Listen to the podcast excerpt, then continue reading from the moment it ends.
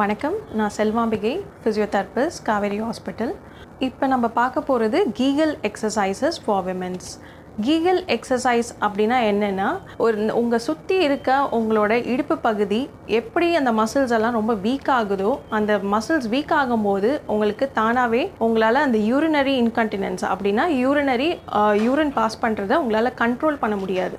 So அந்த மாதிரி muscles week ஆகும்போது இந்த மாதிரி பிரச்சனையெல்லாம் வர வரதுக்கு நிறைய வாய்ப்புகள் இருக்குது இந்த கீகல் எக்ஸசைஸ்ன்றது நிறைய கண்டிஷன்ஸில் வரும். என்ன யாருக்கெல்லாம் வரும்ன்றதை பார்த்தோன்னா கண்டிப்பாக ரொம்ப ஒபீஸாக அதாவது உடல் பருமன் நிறைய இருக்கவங்களுக்கு ரொம்ப ஜாஸ்தியாக இது ஏற்படலாம். அடுத்தது உங்களுக்கு மசில் ரொம்ப வெயிட் ஹெவி வெயிட்ஸ் தூக்குறீங்க அப்படின்னா இந்த மாதிரி பெல்விக் ஃப்ளோ மசில் வீக்னஸ் வரதுக்கு சான்சஸ் இருக்குது அப்புறமா நாற்பது வயசுக்கு மீறி வரவங்களாம் கொஞ்சம் ஏஜ் ரிலேட்டட் ப்ராப்ளம்ஸ் வரவங்களுக்கு கண்டிப்பாக இந்த மசில் வீக்னஸ் கண்டிப்பாக போயிடும். ஸோ இந்த மாதிரி இந்த மாதிரி கண்டிஷனில் இருக்கவங்களுக்குலாம் இந்த பெல்விக் ஃப்ளோ மசில் வீக்னஸ் வர்றதுக்கு நிறைய வாய்ப்பு இருக்கிறதுனால நம்ம இந்த மசிலை எப்படி ஸ்ட்ராங் ஆக்குறது அப்படின்னு பார்க்குறது தான் இந்த கீகல் எக்ஸசைசஸ் ஒரு மூணு எக்ஸசைஸ் எப்படி கீகல்ஸ் எக்ஸசைஸ் நீங்கள் வீட்லேயே பண்ணிக்கலாம் நீங்களாவே பண்ணிக்கலான்றத கண்டிப்பாக இந்த எக்ஸசைஸ் மூலயமா நீங்கள் தெரிஞ்சுக்கோங்க. ஃபஸ்ட்டு எக்ஸசைஸ் பொசிஷன் பார்த்தீங்கன்னா நீங்கள் இந்த மாதிரி நேராக ஒரு பொசிஷனில் நல்லா நேராக படுத்துக்கோங்க. முட்டிக்கடியில் ஒரு பில்லோ வச்சுடுங்க. ஸோ உங்களோட இடுப்பு பகுதி இருக்கு இல்லையா? அந்த இடுப்பு எலும்பு வந்து உங்கள் உள்ளே ஏதோ ஒரு கயிறை வச்சு அந்த இடுப்பு பகுதியை நல்லா இழுக்கிற மாதிரி ஒரு ஃபீல் நீங்கள் வந்து கொடுக்கணும். அப்படின்னா உங்கள் இடுப்பை வந்து லேசாக அப்படியே பெட்டில் அழுத்துங்க. அழுத்திட்டு ஒரு பத்து என்ற வரைக்கும் அப்படியே வச்சிருங்க விட்டுருங்க. திரும்பவும் இடுப்பு பகுதியை கீழே பெட்டில் அழுத்துங்க.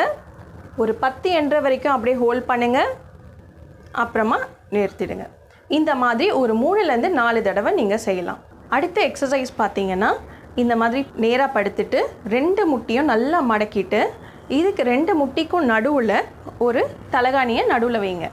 வச்சு ரெண்டு காலையும் சேர்ந்த மாதிரி அந்த தலகாணியை நல்லா அழுத்தம் கொடுங்க. ஒரு பத்து என்ற வரைக்கும் இதை வச்சுருங்க. அப்புறமா ரிலாக்ஸ் விட்டுருங்க. திரும்ப அழுத்துங்க. ஒரு பத்து என்ற வரைக்கும் வச்சுருங்க. ரிலாக்ஸ் இந்த மாதிரி ஒரு மூணுலேருந்து நாலு தடவை செய்யலாம்.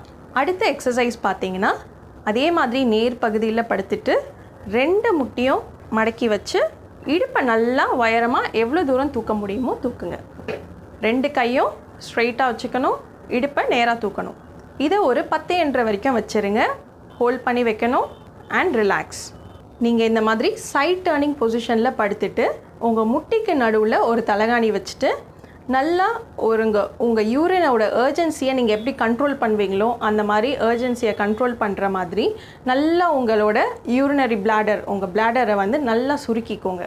நல்லா எடுத்து பிடிச்சி வச்சுருக்கீங்கன்னா அதை அப்படியே ஒரு டென் கவுண்ட்ஸ் ஹோல்ட் பண்ணுங்கள் ரிலாக்ஸ் ஓகே ஸோ இந்த மாதிரி ஒரு மூணுலேருந்து நாலு தடவை பண்ணலாம். ஸோ நீங்கள் பண்ணுறப்ப எல்லா எக்ஸசைஸ்க்குமே வந்து உங்களோட பிளாடர் அதாவது உங்கள் இடுப்பு பகுதி உங்களோட யூரினரி பிளாடர் எல்லாமே வந்து சுருக்கி கண்ட்ரோல் பண்ணுற அளவுக்கு இருக்கணும். உங்களோட மற்ற பேக் மசில்ஸோ இல்லை அப்டம்னல் மசில்ஸோ இதெல்லாம் நீங்கள் வந்து டயர்ட் ஆக்கிக்க கூடாது. ஸோ முடிஞ்ச அளவுக்கு எப்படி உங்கள் மசில்ஸை புல் பண்ணி நீங்கள் ஹோல்ட் பண்ணி வச்சுருக்கீங்களோ அது உங்களுக்கு கரெக்டான எக்ஸசைஸாக இருக்கும். ஸோ இந்த மாதிரி எக்ஸசைஸ்லாம் கண்டிப்பாக நீங்களாவே ட்ரை பண்ணிக்கலாம். ப்ளஸ் அப்படி ஏதாவது கைடன்ஸ் வேணும்னா கண்டிப்பாக ஃபிசியோதெரபிஸ்ட்டை நீங்கள் போய் பார்த்தீங்கன்னா உங்களோட இந்த ப்ராப்ளம்க்கு இந்த எக்ஸசைஸை எப்படி கரெக்ட் வேயில் பண்ணலான்றதை பார்க்கலாம். தேங்க்யூ